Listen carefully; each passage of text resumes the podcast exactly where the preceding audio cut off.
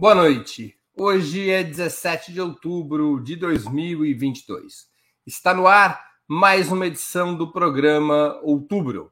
Aqui você encontrará as melhores informações e análises sobre as eleições mais importantes desde o final da ditadura militar. Outubro é apresentado em três edições semanais, às segundas, quartas e sextas-feiras, sempre das 19 às 20 horas.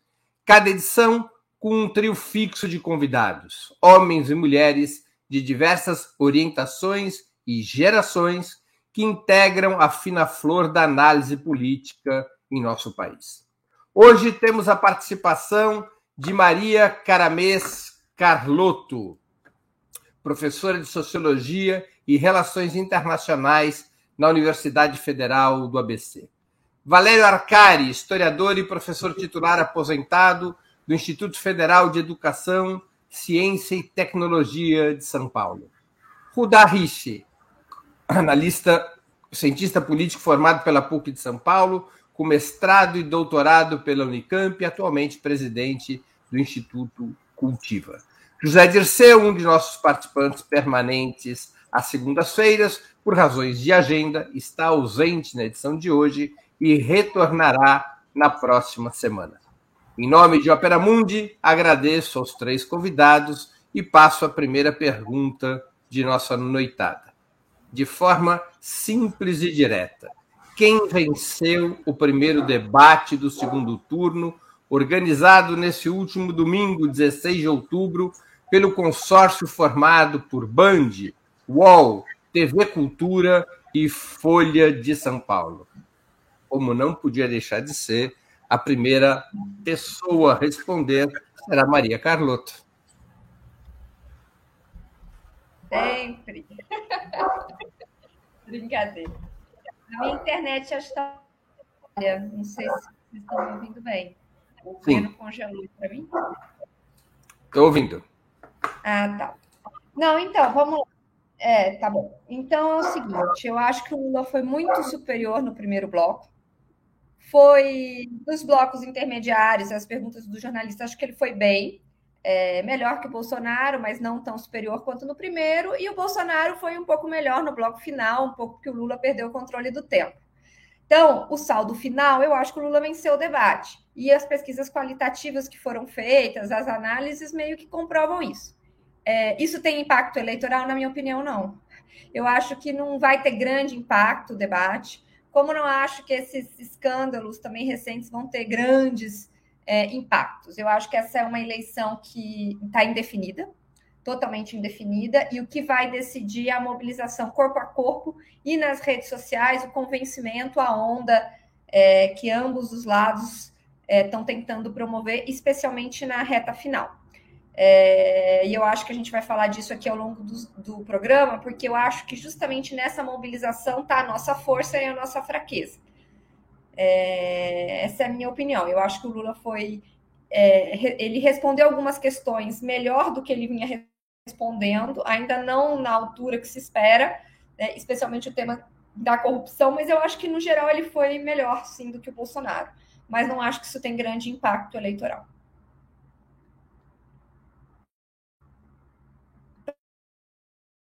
Agora com a palavra. Acho que a gente não ouviu, Breno, você. Valério Arcari com a palavra. Vocês não estão me ouvindo? Atenção. Valério está, está sem microfone. É que nós somos multados, até você, Breno. Muito bem, agora voltou, né? Muito bem. Bom, então, boa noite. Rudá, bem-vindo. Maria Carlotto, Breno, todos aqueles que acompanham o outubro. Bom, eu penso que o, o debate foi intenso. Uh, as pesquisas qualitativas indicaram que o Lula obteve 44,5 dimensões positivas, enquanto o Bolsonaro ficou para trás com 36,5. Creio que essa é uma das réguas que importam a repercussão do debate. Numa análise técnica, eu diria como a Maria Carlotto, que o Lula ganhou o primeiro round por larga vantagem, ao ser arrasador na denúncia da irresponsabilidade do governo durante a pandemia. Eu diria que ele venceu por pontos, o, talvez tenha empatado no segundo bloco de perguntas dos jornalistas, que foram algumas perguntas um pouco enviesadas, eh, apresentando quase como uma simetria eh, a condição do Lula e a condição do Bolsonaro em temas como eh, indicação ou não eh, de mais eh, ministros para o Supremo Tribunal Federal, quando é público e notório que é o Bolsonaro que está eh, ameaçando é, apoiado numa maioria no Congresso, uma emenda constitucional para ampliar o número de vagas no Supremo Tribunal Federal e garantir uma maioria para ele mesmo. E diria que no terceiro round, no terceiro bloco, Lula perdeu em função de um certo descontrole do tempo. Mas eu creio que Lula corretamente decidiu não baixar o nível. O Bolsonaro, como era previsível, desceu até o fundo do poço do Vale Tudo foi, foi um horror. Né? Usou até o corpo para tentar intimidar o Lula, abusou dos bordões demagógicos contra o aborto, ideologia de gênero, legalização das drogas, tentou até aterrorizar com a ameaça delirante do fechamento das igrejas e perseguição de religiosos. Penso que o Lula estava visivelmente cansado a partir de determinado momento do debate, mas teve um grande momento, um momento de, eh, de grandeza, quando defendeu a dignidade do, da massa dos trabalhadores que vivem em comunidades, nas favelas das grandes regiões metropolitanas. Faltam 13 dias e o mais importante é que Lula mantenha a dianteira mas é, concordo com Maria Carlotto, há ainda muita incerteza sobre o desfecho das eleições.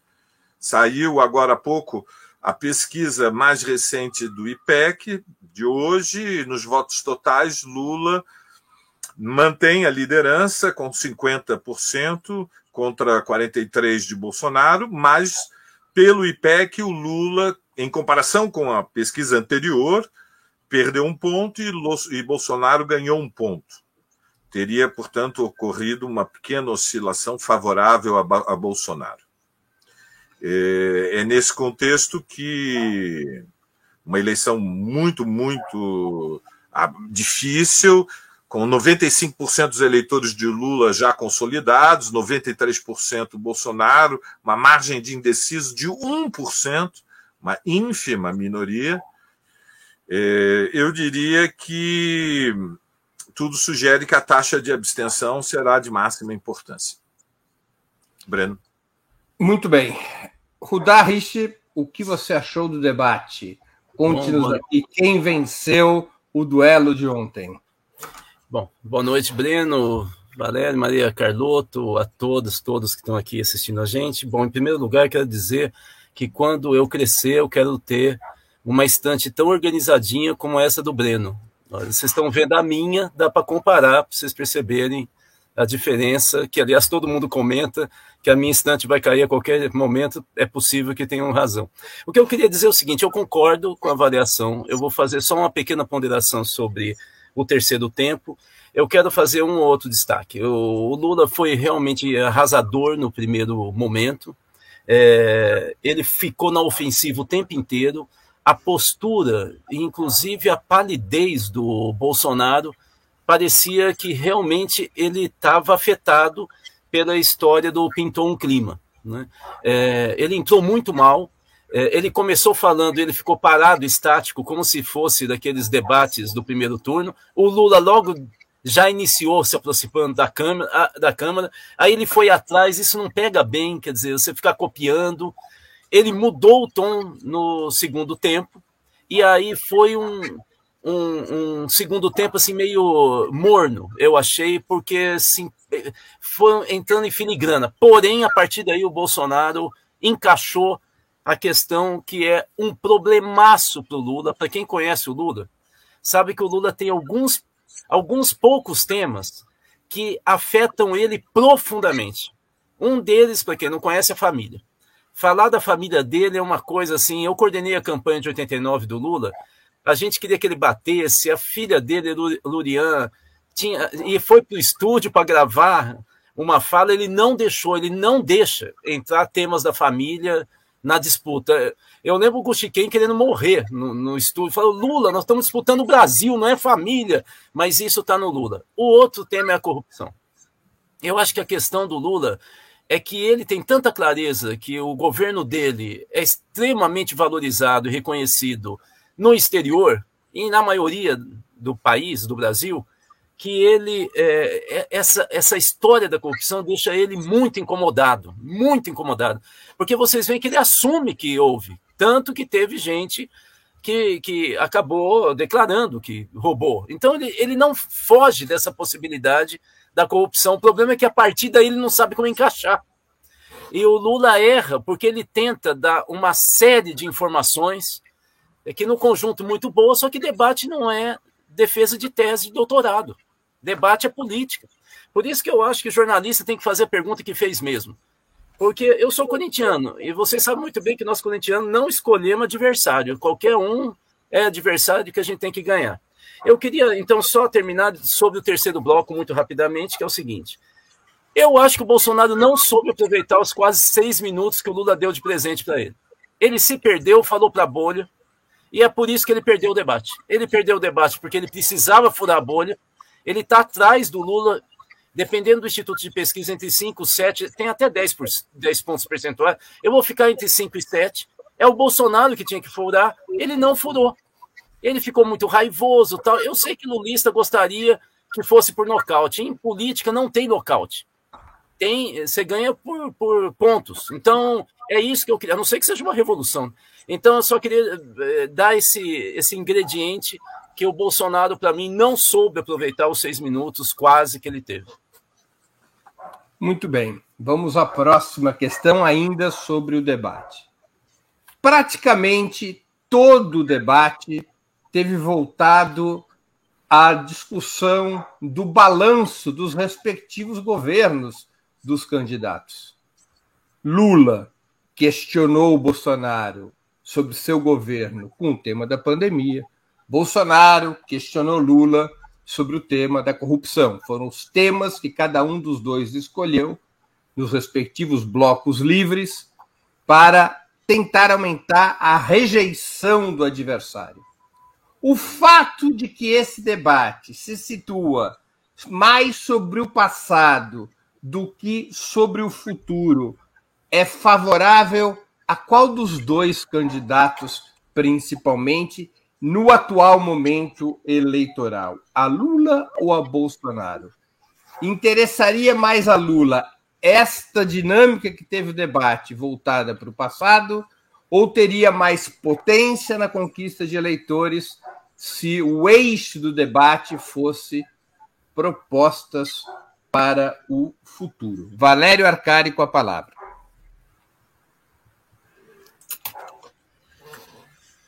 Olha, Breno, eu penso que a campanha eleitoral, nesse momento, ela se desenvolve em cinco frentes.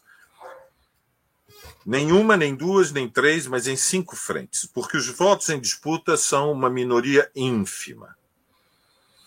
E essas cinco frentes são a tática política, a articulação de apoios, a mobilização nas ruas, a agitação nas redes sociais e os programas no, no horário eleitoral, nas rádios e televisões.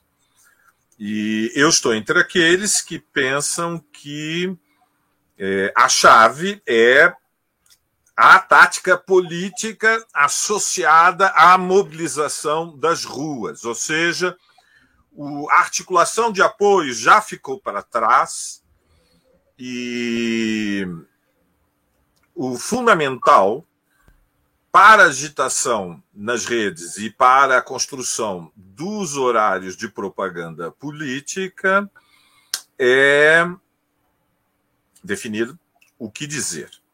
Então, é, tenho alertado escrito e e reafirmado nesta, no nosso programa aqui de outubro, que eu vejo três perigos.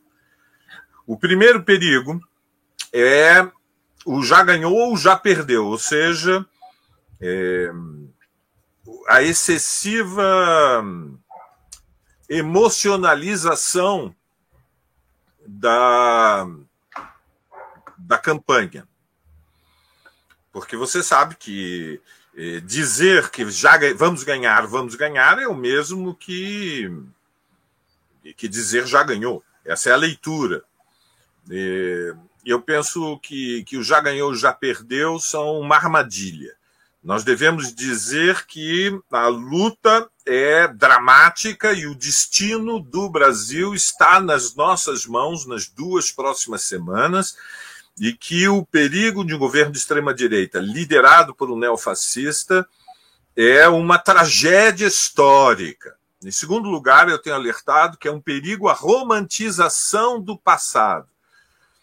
E, portanto, que o centro da esquerda é despertar uma consciência política, eu diria até uma consciência de classe, de que é possível transformar a vida e, e é, é possível é, transformar a sociedade brasileira. E significa propostas concretas. Acho que foi um grande momento no debate ontem quando o Lula desafiou frontalmente o Bolsonaro e disse: por que, que você não aumentou o salário mínimo nos últimos quatro anos? Muito importante. E isso é preciso ser dito. Que é decisivo que o salário mínimo seja elevado acima da inflação, porque a desigualdade social é o drama central da sociedade, é a fratura fundamental da sociedade brasileira, é a desigualdade social. Falar de salário mínimo, falar de, do direito ao emprego, do direito ao trabalho, que é um direito vital para a sobrevivência, a dignidade do trabalho. É preciso dizer que os ricos têm que pagar impostos mais altos, que alguém tem que pagar pela conta da crise e que, e que, portanto, tem que haver uma reforma fiscal, uma reforma tributária, e por aí vai. E o último perigo é a pressão da, da fração da classe dominante que descolou do bolsonarismo, que nós temos chamado né, o núcleo duro do PIB, que exige do Lula o compromisso com o tripé macro, macroeconômico, a começar pelo superávit fiscal, junto com o câmbio flutuante e as metas de inflação, ou seja, é, o perigo do giro ao centro. É necessário dizer com todas as letras que um governo Lula será um governo em que o combate à fome, o combate à miséria, o direito ao trabalho, a defesa da educação, do SUS, vem na frente da tranquilidade, é, do sono dos realmente muito ricos, que nós não estamos preocupados com a insônia na Faria Lima. Nós estamos é, preocupados com o drama é, dos é, mais de 30 milhões de brasileiros que hoje estão é, sofrendo com, com a fome. E, e, mas sou consciente, Breno, que uma parcela importante da militância é, abraçou a ideia de que é legítimo uma, uma orientação de tática de campanha é, apoiada no sensacionalismo, digamos, de usar declarações absurdas e abjetas, estúpidas e estapafúrdias do Bolsonaro contra ele mesmo. Eu compreendo, mas continuo com a defendendo a ideia de que a política deve ser colocada no posto de comando e é com a linha política que nós podemos é, incendiar a imaginação da militância e é, vencer nas ruas para abrir o caminho para vencer nas urnas no próximo dia 30. Breno? Rudá Hit com a palavra o legado ou o futuro? Qual é o eixo que mais interessa para o debate político e para a campanha de Lula E qual a avaliação do debate de ontem à luz dessa questão? O Olha, uma, coisa, uma coisa é o ideal, outra coisa é, a disputa prática. Né? Você idealiza um campo de batalha e ele muda, você tem que se adaptar. Então, o ideal seria, evidentemente, quem é de esquerda quer disputar a hegemonia, portanto, os valores. Além do que, os clássicos da esquerda sempre disseram que eleição é o momento que você faz agitação política também. E, no fundo, significa disputar valor, disputar uma orientação política. Porque a eleição não acaba com a, a, o resultado final das urnas. Ela é apenas um, um processo inicial. É a partir daí que você começa a disputa política de fato, mais quente. Né? É depois da campanha eleitoral. Isso é o ideal. A gente tinha que ter discutido o programa faz um monte de tempo, e, feito eleições né, é, de temas que são centrais tal. Não foi isso que aconteceu. Qual que é o terreno da disputa? Principalmente do Bolsonaro e do Lula. Bolsonaro, a disputa dele não é o campo é, é, programático, evidentemente, é o campo escatológico da provocação, do desequilíbrio emocional tal. Vocês viram que no debate, ele, uma hora ele foi falar de educação, ele teve o desplante de falar que ele criou um aplicativo para aumentar a alfabetização. Quer dizer, é, assim, eu sou freiriano, fui da equipe do Paulo Freire. Assim, da, da vontade de. Assim, você não sabe. Sabe quando você é, joga é, num time que ganha todos os campeonatos e de repente se enfrenta o pior da várzea? Você não sabe nem o que você faz, porque qualquer coisa que você faz você humilha o adversário. Ele não sabe nem chutar a bola. Então, é isso que é o Bolsonaro falando de programa. O problema é que a campanha do Lula também elegeu, elegeu o tema do ataque, inclusive pessoal e moral, é, para esse segundo turno. Vocês veem que a campanha do Lula está organizada em dois pilares. Um pilar que é a campanha oficial, é essa que está fazendo eventos muito importantes, que agora fez um encontro aí de religiosos hoje, é que, e que é sempre muito classudo, e o Janones, com auxílio da, da Patrícia Leles, que é o que está dando mais efeito político de fato. Assim, pelo menos que está agitando a campanha e atordoando o QG da campanha Bolsonaro, que fez ele ir até o, o a, a fazer uma live a uma da manhã, que aliás o Lula citou. Quer dizer, todos os dados que nós temos de dentro da campanha é que eles ficaram desesperados com o ataque específico do Pinton Clima. Então, o fato é que não dá para a gente idealizar mais esse segundo turno, porque está dado o debate real. O debate e o embate real é fulanizado está no campo das atitudes, do comportamento. Né? Não tem mais como a gente alterar esse campo. Não é o campo da esquerda, mas é o campo do embate político. Eu acho que vai ser assim do começo ao fim. Maria Carlotto. Então, é, eu acho, eu penso um pouco diferente, embora eu acho que as condições para alterar a linha política nesse momento estão, estão um pouco difícil, porque a gente já está há 13 dias da eleição. Mas eu acho que o terreno é, do futuro, da discussão de propostas concretas, é melhor para nós, porque a gente pautaria a eleição. O problema, é, eu acho, é que a gente se deixou pautar um pouco pelo Bolsonaro em vários momentos, né? inclusive do ponto de vista do uso de táticas, né? É, não que não, não eventualmente, não, não pudesse ter sido mobilizado uma coisa ou outra, mas assim, de uma forma um pouco mais marginal. Porque mesmo quando a gente usa os meios, a gente está cedendo né, a um certo a uma certa hegemonia política do Bolsonaro. O exemplo máximo para mim foi o imbrochável, né? Quando ele gritou, ah, lá, eu embroxava, embroxava, aí todo mundo falou, ah, é um tiro no pé. Aí ficaram no dia seguinte todo mundo discutindo que ele, na verdade, broxa. Pronto, ele impôs a categoria a partir da qual a gente discutiu durante dois dias. E aconteceu isso em vários momentos. Então, eu acho que o grande problema é o poder de agenda que eles ganham sobre nós. Nós tínhamos que ser capazes de mudar isso. Né? E eu acho que a melhor maneira é discutir o futuro. Por quê? Porque o Bolsonaro não tem o que propor para o futuro. Qual é o futuro? Que é o que o aplicativo que ele vai resolver? O, o exemplo do Rudá é ótimo. É com isso que ele pretende resolver o problema da educação? Ninguém acredita nisso.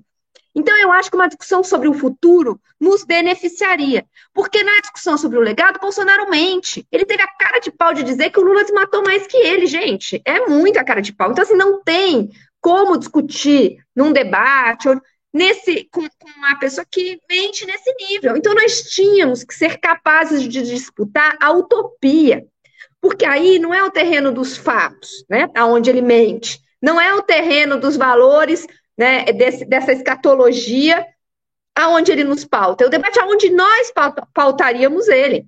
O que, que nós vamos fazer? E eu acho que isso teria um efeito sobre a militância. Agora, faltam 13 dias, né? Eu acho que a, que a militância está disposta, é, e aí eu discordo um pouco do, do Rudá, porque eu não acho que o efeito político maior tenha sido do Janones, é, né, com, esse, com essa guerra cultural. Eu acho que deu uma bagunçada, mas eles ficaram muito preocupados com o tamanho dos nossos atos. Né? É, também temos essa informação da campanha do Bolsonaro. Eles não esperavam que depois de um primeiro turno relativamente morno, a gente colocasse tanta gente na rua com tanta energia social em tão pouco tempo. E eu acho que aí está uma das chaves para a gente produzir um efeito político que consolide a nossa vantagem a tal ponto que as oscilações de abstenção não gerem uma surpresa na, na reta final, nem um crescimento inesperado do Bolsonaro. E a chave está no Sudeste, porque o Sul e o Centro-Oeste é muito difícil você mover. O Nordeste está consolidado. Eu acho que o Lula ainda pode crescer e tem crescido nas pesquisas lá. Mas o Sudeste é central. E a campanha em São Paulo continua morna. Então, eu acho que a chave dessa campanha, da vitória, está no Sudeste, especialmente em São Paulo. Né? A campanha em São Paulo ainda está pouco visível. As marchas aqui, já estou terminando, Breno. Eu tenho salvaguarda que as marchas aqui podiam ser maiores do que estão sendo, e eu acho que a campanha no Sudeste tem que esquentar. Nós temos 13 dias para isso. Muito bem cravou de novo no tempo, para falar a verdade. Uma nova questão. O Valério já avançou, eu vou aqui consolidar a informação e pedir para a produção colocá-la na tela. Acabou de ser divulgada nova pesquisa do IPEC, o antigo IBOP. Lula oscilou um ponto para baixo em relação à semana passada, cravando em 50% dos votos totais. E Bolsonaro um ponto para cima, fechando o levantamento com 43% das intenções dos eleitores. Nos votos válidos, 54 contra 46%. Na semana passada, era 55 contra 45%. Apenas parcialmente esse placar poderia refletir o debate de domingo, pois o trabalho de campo foi realizado ontem e hoje teria sido nula a repercussão de episódios que tomaram tanto empenho é, da disputa eleitoral e que afetaram muito, supostamente, muito afetaram Bolsonaro na semana passada, como o desrespeito aos católicos na Basílica de Aparecida e declarações de conotação pedófila? Rudá Hit com a palavra. Abrir o som aqui. Não, não, eu acho que não é bem assim, não. Veja só, isso é uma tática de guerra. Quando você ataca o QG é, do teu inimigo, ele é obrigado a recuar. Foi isso que aconteceu. Bolsonaro recuou, ele não teve ofensiva nas redes sociais. Que vocês sabem, até o Sérgio Amadeu vem falando o tempo inteiro, que o, o partido bolsonarista são as redes sociais. Essa é a tese dele. Né? Mas o, o, o fato é que ele teve que recuar. Então, acho que está sendo um efeito muito importante, a gente não pode desconsiderar. Só lembrando que a base lulista quer essa agressividade. Você vê nas redes sociais, nos debates que você faz, o pessoal quer agressividade, não quer discutir programa, é, quer atacar porque é fascista, é uma visão assim meio dramática da política, tal. É, é, então, assim, acho que, que que o efeito foi muito importante porque segurou a campanha do Bolsonaro. E havia toda uma expectativa que eles vinham para cima para intimidação, eles tiveram que recuar, desorientou o QG. E a verdade é que o Lula ganhou o primeiro turno com cinco pontos percentuais à frente e ele vem mantendo ou ampliou esses cinco pontos, segundo os institutos de pesquisa. Então o Lula tem que manter o Bolsonaro é, no campo dele, não deixar ele crescer continuar com o índice, a taxa de rejeição, e a vitória está dada, gente. Não vai ter uma vitória espetacular de 15%, de 15 pontos percentuais acima. Vai ser essa vitória que está se desenhando, né? entre cinco pontos, como foi no primeiro turno, e sete pontos. O que significa, eh, para terminar aqui essa, essa minha intervenção, que uh, as duas forças políticas nacionais nesse momento são o lulismo e o bolsonarismo, o resto é resto, não tem importância nenhuma.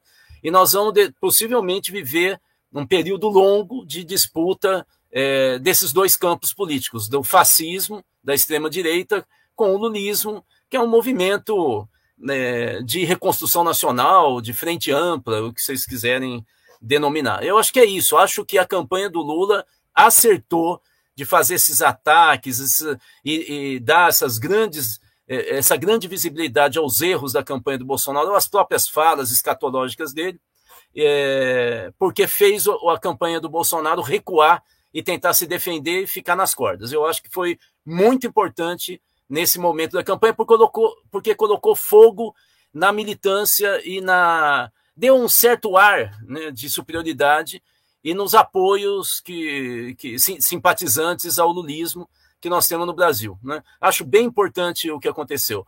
De novo, não é um projeto de esquerda, gente, mas o, a campanha não é de esquerda. Então, assim, eu, eu acho impossível alterar esse, essa lógica faltando 13 dias. Vocês veem o medo que eu tenho do Breno é igual. Ele faz com a mão, eu estou sentindo já a mão do Bolsonaro no meu ombro, assim.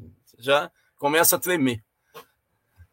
Aliás, aliás, esse é um truque de debate clássico. É. Um gesto que parece cordial à audiência e é extremamente provocador ao oponente.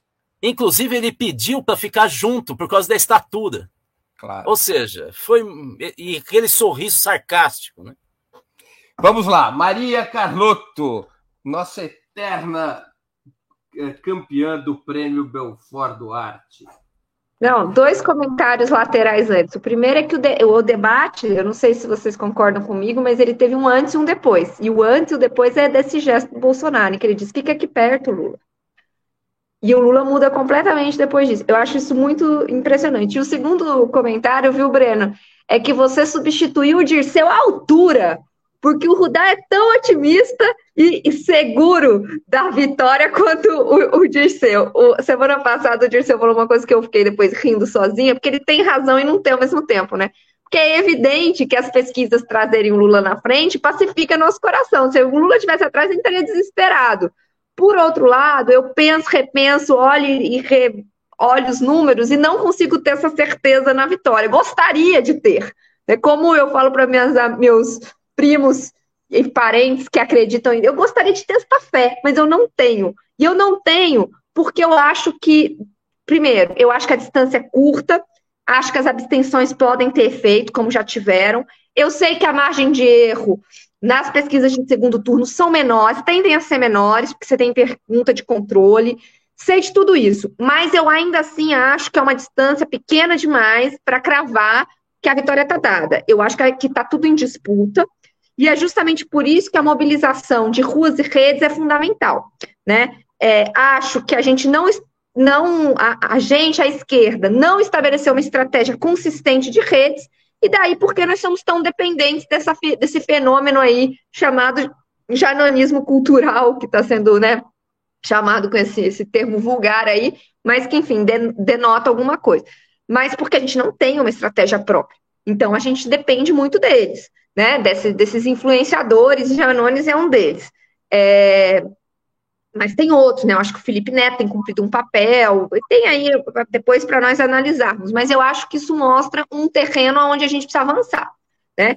É, e do ponto de vista da mobilização, aí eu acho que a gente vai melhor. A gente, a gente, o Bolsonaro, ele só conseguiu colocar massas muito conectado com a estrutura do Estado. Lógico que não foi apenas a estrutura do Estado, tem um bolsonarismo militante, mas veja, em Recife ele não conseguiu pôr tanta gente assim, em outros lugares também os atos deles não, dele não têm sido tão cheios. Então eu acho que esse corpo a corpo pode fazer diferença na reta final. E para concluir sobre a pesquisa, eu acho o seguinte: todas as pesquisas que saíram da metade da última semana até agora mostram a mesma coisa, que a distância está diminuindo muito lentamente, muito lentamente, não dentro da margem de erro, Né? Nada que seja desesperador, mas está diminuindo, pode crescer nos próximos dias, pode estancar, né? a gente não sabe.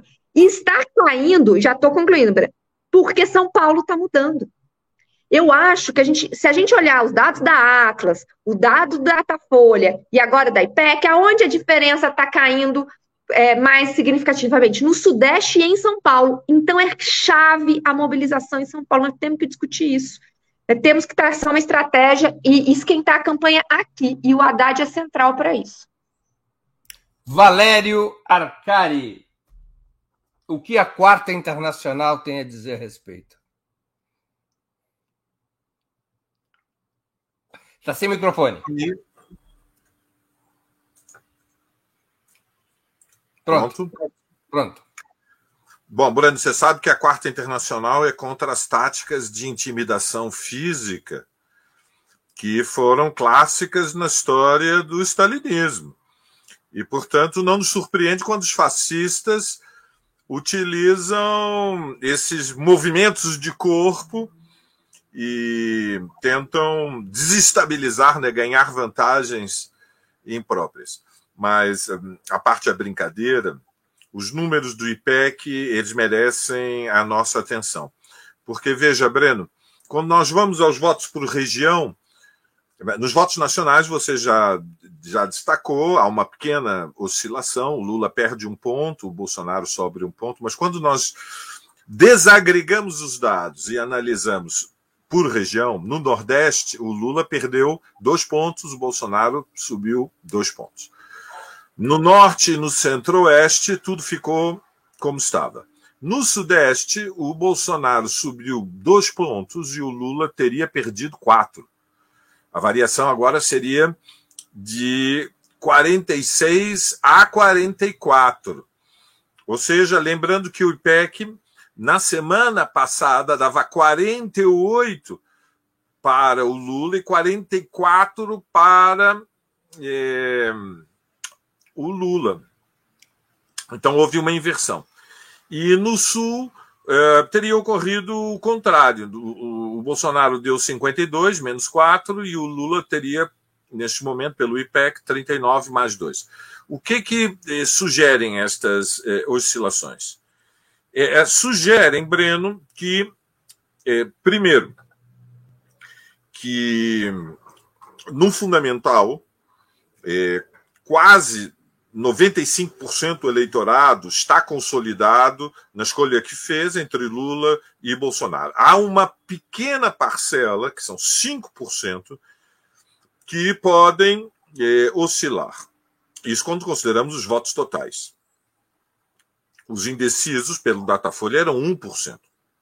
Então, é, a disputa, aparentemente, como diz a Maria Carlotto, vai ser decidida em torno de duas principais variáveis: é, o Sudeste e a taxa de abstenção.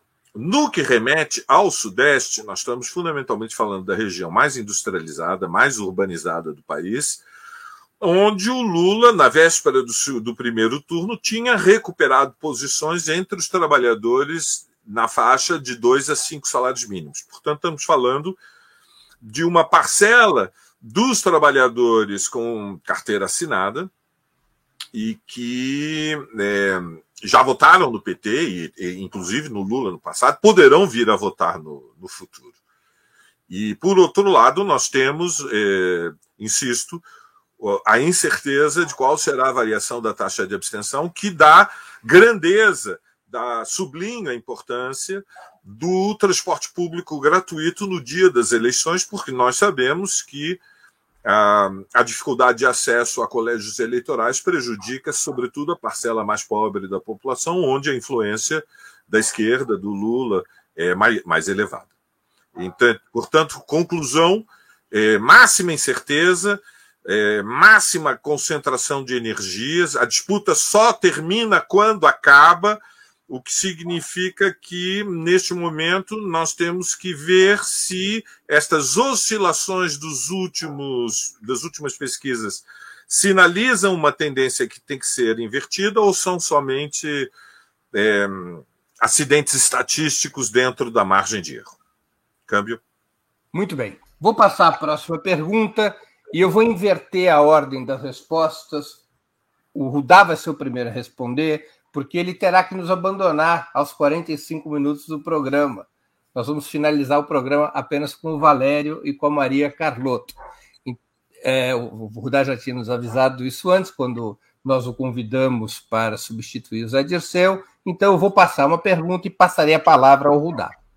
Há praticamente 12 dias do segundo turno, qual deveria ser, na opinião de vocês, o grupo de eleitores prioritários para a campanha presidencial de Lula e como cativá-lo?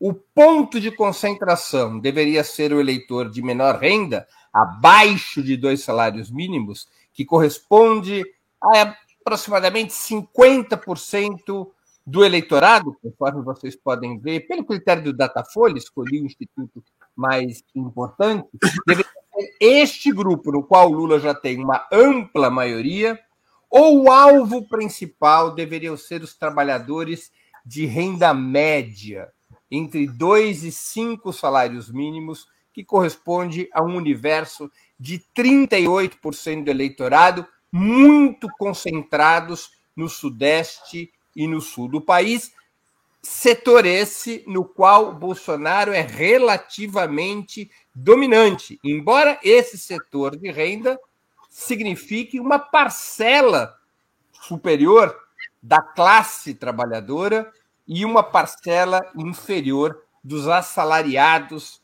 das camadas médias. Qual o foco que a campanha deveria ter em termos de grupo social, na opinião de vocês? O da com a palavra. Bom, eu começo já pedindo desculpas, eu já pedi para o Breno, eu fiz uma confusão de horários e eu vou entrar atrasado numa live e sair cedo dessa aqui. Desculpe a todos é, por essa indelicadeza da minha parte. Mas, é, basicamente, já respondendo de cara, é, evidentemente que o foco é indeciso. É indeciso. É, e indeciso porque nós vamos nós vamos ter mudança muito pequena. Eu diria entre três pontos percentuais, se tiver, e cinco. Nós não vamos ter mudança de 10 pontos percentuais. A tendência, portanto, é o Bolsonaro perder a eleição. Não é ele ganhar. Não há nenhuma tendência. Veja, nas últimas semanas, no segundo turno, o Bolsonaro, quando teve melhora, foi de um ponto percentual por semana, gente. Nacional. Não tem como ele ganhar, do ponto de vista estatístico. A questão é que política não é estatística, né? Você pode ter na última semana um ataque, um, um fake news que você não tem tempo para refazer, né? Mas o fato é que estatisticamente não dá para dizer que há uma tendência de virada ou que o Bolsonaro vai ganhar. Não há possibilidade nenhuma. De novo, o problema é que estatística não faz eleição. É, então, é para a gente ter um certo equilíbrio, porque senão fica parecendo, ah, ele vai ganhar porque está em São Paulo. Não está, gente. Não, não tem virada nacional até aqui desenhada. Segundo lugar, nós temos, eu tenho um pouco de medo quando a gente fala nós temos que sair para a rua. Temos mesmo, porque é o projeto para a gente consolidar, inclusive, a governabilidade. Mas o problema é que a campanha do Bolsonaro não é campanha de rua. Não foi nem no primeiro turno. Então a gente ficar falando, ah, em Recife tinha pouca gente, isso é a gente querer se enganar. A campanha do Bolsonaro é da micropolítica, é da, da, da, da célula evangélica, é do trabalho lá embaixo. E, é, portanto, é uma campanha invisível. Como que eu posso explicar ele ter ido para o segundo turno falando que não tem campanha de rua? Porque ele não faz campanha de rua. A campanha dele é de outro tipo. E a gente fica com essa visão do século XX. Não estou dizendo que a esquerda tem que mudar, estou dizendo que ele faz outra campanha e a gente quer enquadrar nisso. Só última questão. dois pontos rápidos, viu, Breno? Primeiro, evangélico tem 30% do eleitorado evangélico que é indeciso. Se você pegar de junho para setembro, eles mudaram duas vezes de posição. 30%. Quem estuda e conhece evangélico sabe que isso é significativo e é real. É real, porque eles não se alinham com os pastores e com a bancada da Bíblia. Não se alinham. Nós temos muita pesquisa, inclusive no Brasil, a respeito, inclusive em São Paulo. É, em segunda e última questão, é que não é verdade que o estado de São Paulo tem uma pujança industrial, principalmente no interior, principalmente na região oeste. Ali é, é uma cultura da ostentação, é uma cultura do desânimo, é do trabalho autônomo. é, da instabilidade de mercado, uma decadência da desindustrialização, o agronegócio está tomando todos os espaços e a cultura do agronegócio é o country. Então a gente tem que também ter cuidado que o problema do Haddad é o interior. Ele ganhou na capital.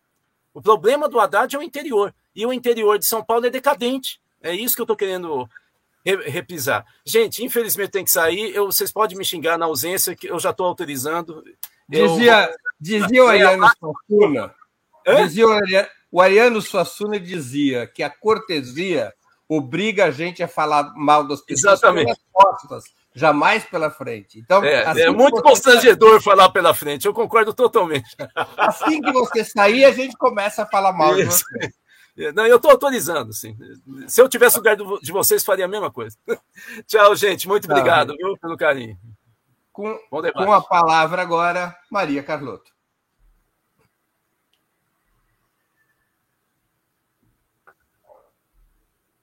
Maria Carlotto congelou? Não. Não, acho que eu esqueci de ligar o microfone. Não, eu acho que o eleitorado central, que deveria ser atacado, é o eleitorado pobre. Porque, na verdade, a gente fica com essas categorias, 50% até 2 SM, de 2 a, a 5 salários mínimos seria 30%. A gente, na verdade, está um pouco defasado nesses dados, nós não temos clareza, mas o fato é que você tem um eleitorado popular cuja vida está muito difícil que a gente deveria atacar.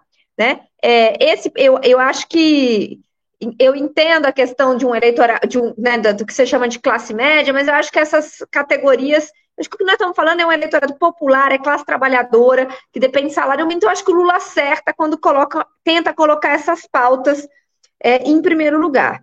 É, agora, o meu ponto é que você tem, e aí eu discordo do Rudá, é, ele não tá, vou falar mal, mas eu discordo né, dessa avaliação de que é, quando a gente está falando de rua, a gente está falando só de mobilização. Na verdade, nós estamos falando de corpo a corpo de campanha, de visibilidade, de onda.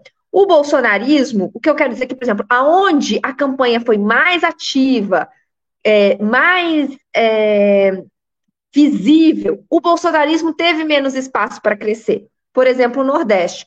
Claro que tem uma questão de estrutura social que precisa ser levada em conta, sem dúvida, né? A dinâmica socioeconômica do país nessas diferentes regiões, mas tem um efeito da política. E como é uma eleição muito é, imprevisível, né, que está muito dividida, isso pode fazer a diferença.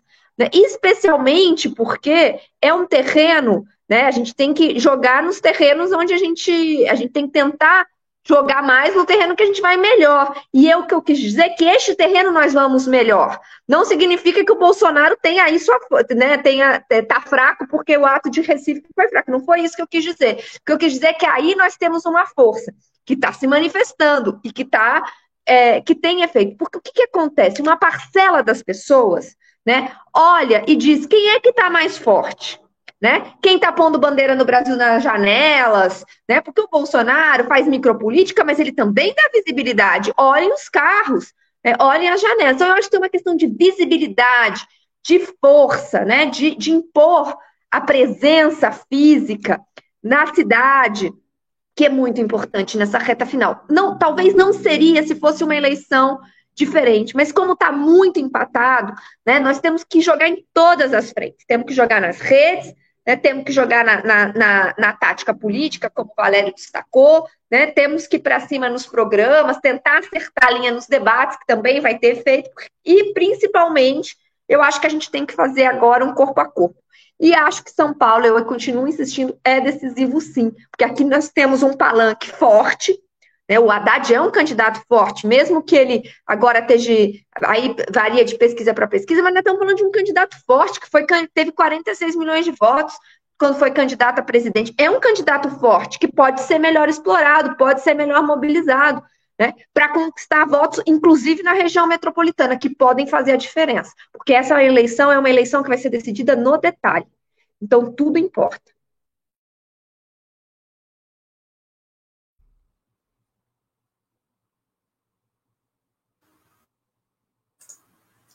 Sou eu agora, né, Breno?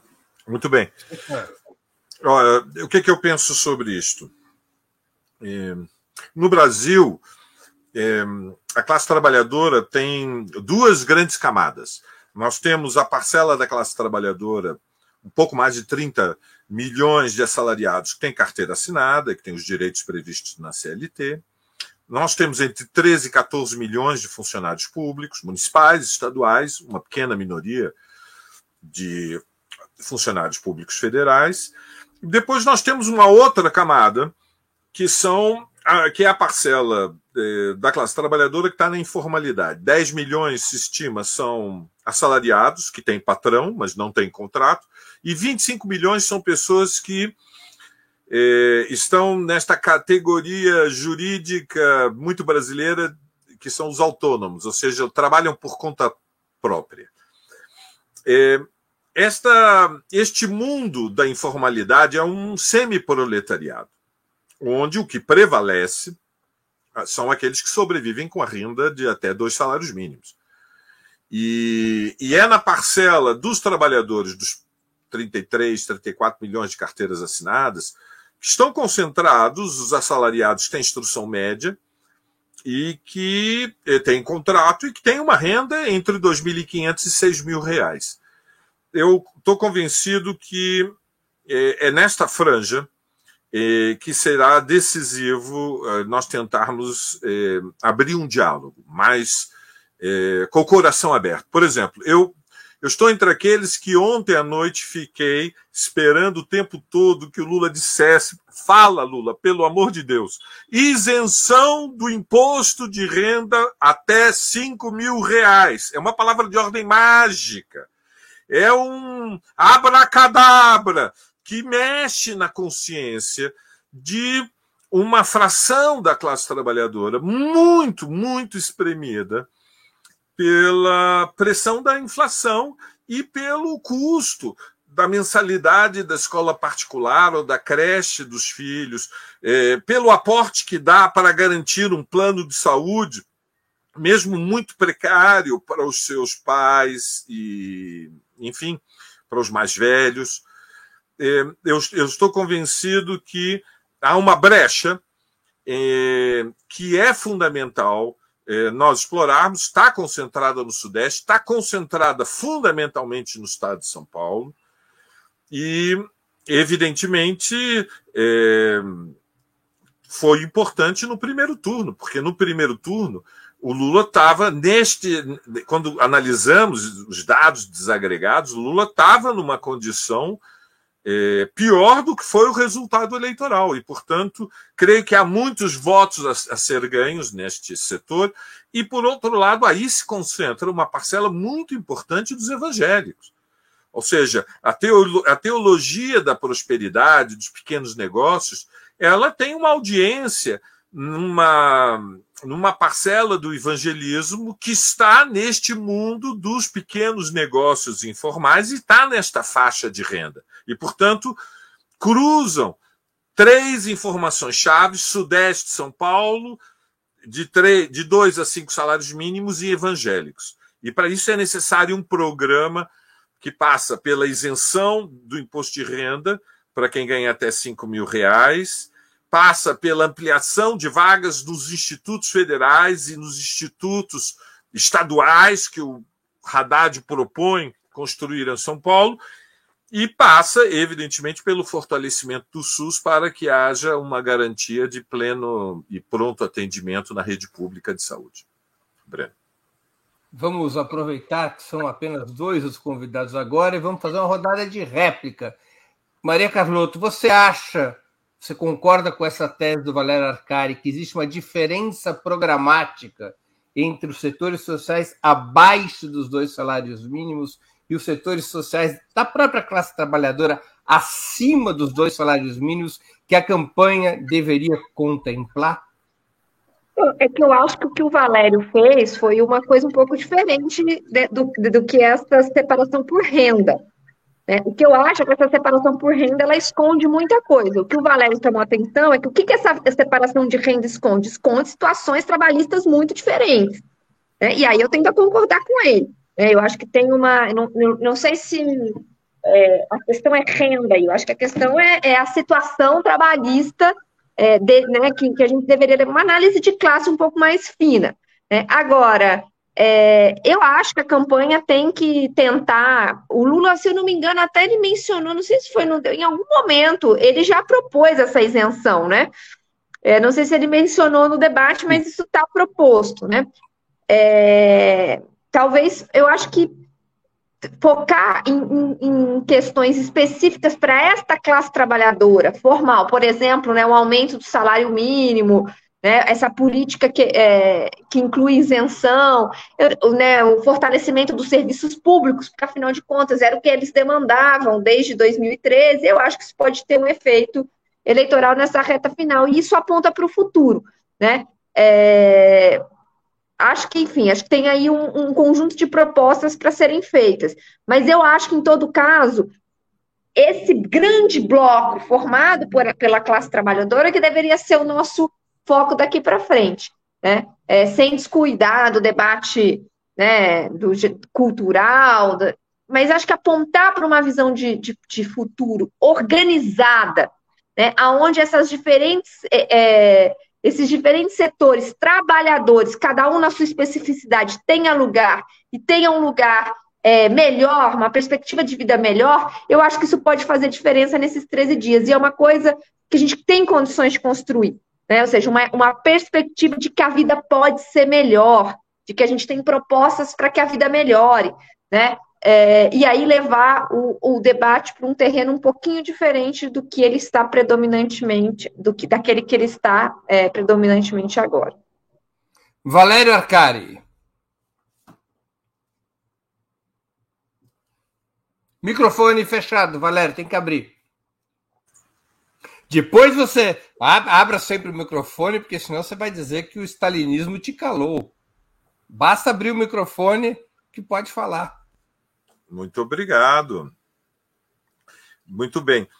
Você tentou estabelecer aqui uma cisânia entre eu e a Maria Carlotto, mas não conseguiu, Breno. As forças da esquerda anticapitalista aqui estão é, unidas. Nós somos pela unidade da classe trabalhadora, dos setores superexplorados, com os setores sindicalmente organizados para arrastar parte das camadas médias com escolaridade mais alta, mas que podemos deslocar da força de atração da burguesia e construir um bloco social para o triunfo da Revolução Brasileira. E você, Breno, estará é, junto conosco nesse projeto. Bom, eu penso, eu repito, eu, eu insisto, eu desenvolvo, elaboro é, nós estamos num momento da campanha eleitoral, Breno, em que nós temos que ter um olho nas pesquisas, mas nós temos que ter um outro olho nas massas, na mobilização de massas. Ou seja, é, um bom marxismo para o século XXI é aquele que atribui sentido ao que acontece nas redes, sem descuidar de ouvir o que vem do chão das fábricas, do que vem da sala dos professores e, ao mesmo tempo, é, procura ter capacidade de abstração para perceber o Brasil na sua dimensão nacional. Então, nós estamos de fato diante de um novo país, Breno. O Brasil mudou muito nos últimos dez anos. Você vê essa fratura que vem do sul da Amazônia, desce pelo Mato Grosso, Goiás, pega o Mato Grosso do Sul, boa parte do oeste de São Paulo, oeste do Paraná, a imensa maioria do interior de Santa Catarina, de onde é a maior concentração brasileira de arcades no mundo, e chega ao, ao extremo oeste gaúcho.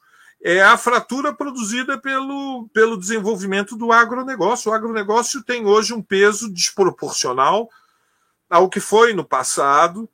É uma fratura nacional, regional, em que a hegemonia desta desta fração burguesa do agronegócio é arrasadora. E, por outro lado, o, o, Triângulo do Sudeste, sobretudo as grandes regiões metropolitanas, estão sangrando com a estagnação de 10 anos. Há uma estagnação há 10 anos, com um crescimento da desigualdade social, e, portanto, é, é um conflito de classe, este, esta luta de classes que nós temos nas próximas duas semanas, em que se opõe, de um lado, o mundo do trabalho com a massa da burguesia, da burguesia ao lado do Bolsonaro, mas também se opõe o Brasil urbano, é, o Brasil é, do Sudeste contra o é, contra este Brasil do agronegócio. É uma fratura regional também. E, e eu estou entre os que pensam que devemos levar as estatísticas a sério, como disse o Rudá, mas levo ainda mais sério a luta de classes. E sei que a vitória tem que ser construída até o último momento do último dia. E, portanto, o que o Lula vai falar daqui até o sábado, dia 29, tem enorme importância porque é a linha política, são as ideias que abrem o caminho para expressar interesses de classe e não a lacração da internet. E eu acredito na vitória, mas nós não podemos baixar a guarda. E depois do debate do, do, de ontem, ainda que eu esteja convencido que a repercussão do debate é favorável para o Lula, máxima concentração, como dizem os escolteiros, sempre alerta, Breno, sempre alerta. Chegamos ao final de mais uma edição do programa Outubro. Eu conversei hoje com Maria Caramês Carlotto, Valério Arcari e Rudá Ritti. Voltaremos a nos ver na próxima semana, dia 24 de outubro, às 19 horas. Antes disso, na quarta e na sexta-feira, dias 19 e 21 de outubro, teremos outras edições do programa Outubro. Eu agradeço aos convidados e à audiência, especialmente aqueles e aquelas que contribuíram financeiramente com o site de Opera Mundi ou com o nosso canal no YouTube. Muito obrigado, boa noite e boa sorte.